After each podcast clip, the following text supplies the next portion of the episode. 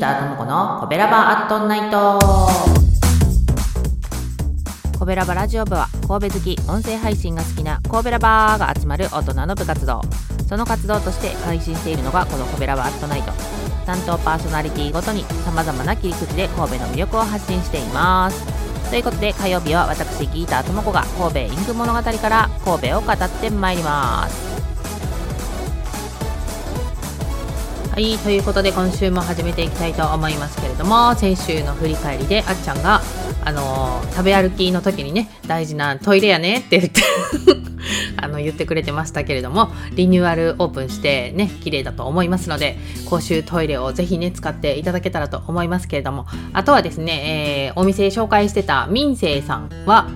お兄さんのねグルメ配信で前にやってたことあるよということでそれをね概要欄に貼ってくれてたりしてさすが部長ナイスフォローということでありがたいことでございます。でまたね振り返りすぎたら尺がなくなりますので、えー、今週の色に早速いきたいと思いますけれども、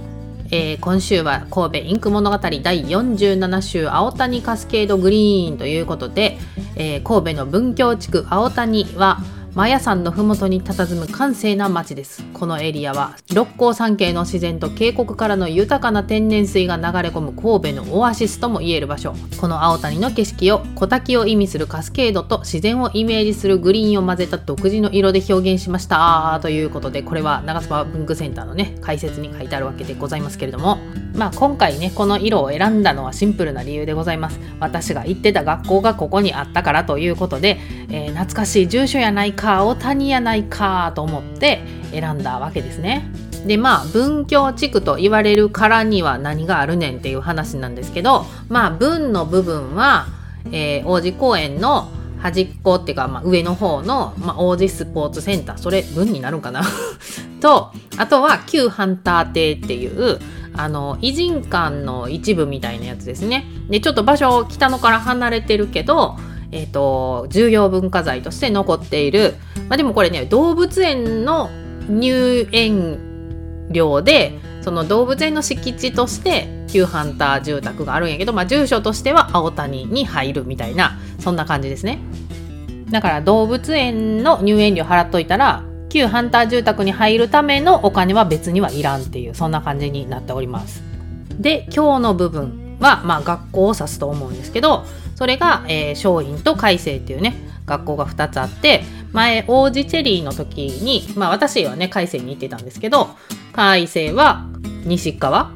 で松陰は東側王子公園のこう東と西の道路をこうこっち側行けみたいな、あのー、バッティングしないようにね両方の学校の生徒が同じ側にバーって行ったらもうめちゃめちゃもう和訳ちゃんみたいな感じになるから。まあだから私は王子公園の駅出てから東側の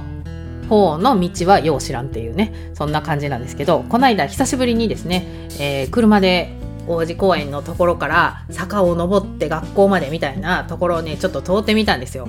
改めて見てみたらその王子公園の横っちょのところがめっちゃ急勾配なんですよ。だからよう毎日こんな坂道通ってたなと思ってあの改めてね見てきたっていうそんな感じでございます。であ肝心なですね色の話をするの忘れてますので残り1分で喋りたいと思いますけれども、えー、最初の方に話した長沢文具センターのホームページに書いてある青谷カスケードグリーンの説明が、まあ、小滝を表すカスケードだからまあ水の色と自然の緑っていう風に書いてあったんでそれを合わせたもちろんもちろんじゃないや。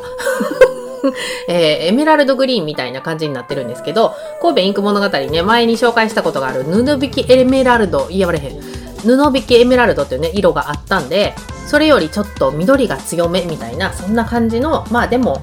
手っ取り早くはエメラルドグリーンっていう感じの色になっております。あの、よかったらリールの方を見ていただけたらと思います。ということで、今週はこの辺にして、来週は神戸インク物語第2週ハトバブルーでお届けしたいと思います。明日はお兄さんの美味しい美味しいグルメ配信だよ。そちらも聞いてね。また来週。褒める文化を推進するトロフィーの毛利マークの提供でお送りしました。